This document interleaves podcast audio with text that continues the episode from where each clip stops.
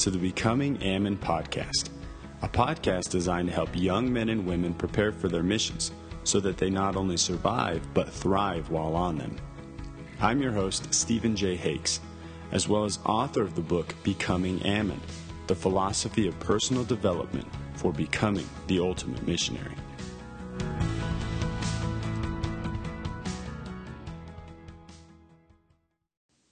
Today's episode is brought to you by Becoming Ammon. You can find it on Amazon uh, and get the paperback or the Kindle version just about anywhere in the world. They have an Amazon store uh, or the Kindle you can get anywhere. And if you want discounted prices for bulk purchases, you can email us at becoming.ammon at gmail.com. I'd like to start off this episode by having you ask yourself uh, a difficult question. So the question is what if you found more truth in another church? What would you do? Would you play dumb and try to keep things the way they were before you found this knowledge? Or would you embrace the greater light and truth that was given to you? I'm not suggesting that any of us should be looking for a different church. Instead, I wish to uncover the fact that fear has infested our lives to the extent that we are more willing to deny ourselves of the truth than we are to change. So the biggest problem that I see with us, which I feel a lot of us probably share that that feeling that um, almost that that butterfly or the the rock in the in the stomach when you you even think about finding more truth outside the church because we're taught that this is the fullness of the gospel. Um, the problem with having that is we cannot we, we know that faith and fear can exist together. They they directly oppose each other. So if you allow fear to take root because you're afraid of finding more truth then you're allowing fear to infest your life. And we're taught that we need to fear god and not man. And so we cannot allow the fear of that to dictate the directions that we take and, and our actions there's an example to pull from history um, that comes from Julius Caesar that I think helps uh, display an important principle or thing that we can do in order to prevent fear from infesting our lives. More than 2,000 years ago, Julius Caesar embarked on a mission to invade Britain. Upon arriving on the shores, Caesar ordered his ships to be burnt. Uh, this signified to both the Roman and the British soldiers that um, the Romans were there to conquer or to perish in the attempt of doing so. This left the Roman soldiers with no choice but to focus all of their energy on being victorious, as it was their only chance for survival. So I know that you know while thinking this you know dramatic event in history may not initially seem relatable, uh, I assure you we're all faced with the same scenario. Because whether we realize it or not, we are all full participants in fighting the war between good and evil. However, unlike the Roman soldiers who faced danger of physical suffering and death, our consequences are of an eternal nature. Far too many of us are like way too afraid to fully commit to the fight, and just in just in case things get too hard, we always keep a ship waiting for us on the beach. When we do so, the temptation to retreat may be too great to resist. Um, another example we can pull is from the Bible comes from Lot's family in the book of Genesis. And um, so, despite angels warning Lot and his family to avoid turning back towards the city, Lot's wife could not resist, and upon turning back, was immediately transformed into a pillar of salt. And that's uh, Genesis 19:26.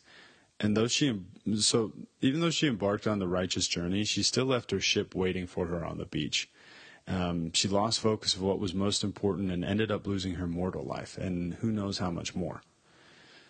So instead, what we need to do is, as Joshua advises, and choose this day whom we will serve. Um, let's all choose to serve God, you know, and fear God and not man. And let's make the one decision. You know, let's, okay, I'm not going to fear God. I'm going to have faith in God. Burn your boat and be done with it. So don't be afraid of of more truth or however you want to spin it to you, just you just got to realize that you can't let fear infest your life. So a great thing to do is ask yourself, why would I be afraid of doing this? Why would I be afraid of learning this other thing? If I know what I know is true, then I can be confident in it. Um, you're going to meet a lot of people who have a lot of different religious backgrounds and beliefs and teachings. And if you're constantly afraid to let them speak, or you're afraid that they might say something that undermines or um, exposes something that you believe in, then it's going to it's going to redirect your actions a lot, and you're going to start thinking about things from a fear-based mindset. So that and that's that's going to really prevent you from being an effective missionary because you do need to understand that these people believe the stuff that they're going to talk to you about as much as you believe what you believe. You can't be afraid of hearing someone give their heartfelt testimony of what they believe.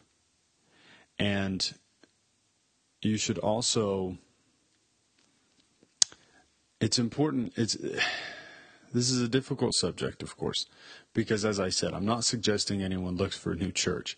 I just want you to realize the same way that I spent most of my life was I was so afraid to hear anyone else talk about anything else that um, because I thought that maybe there's a small possibility I could be tricked into believing something else.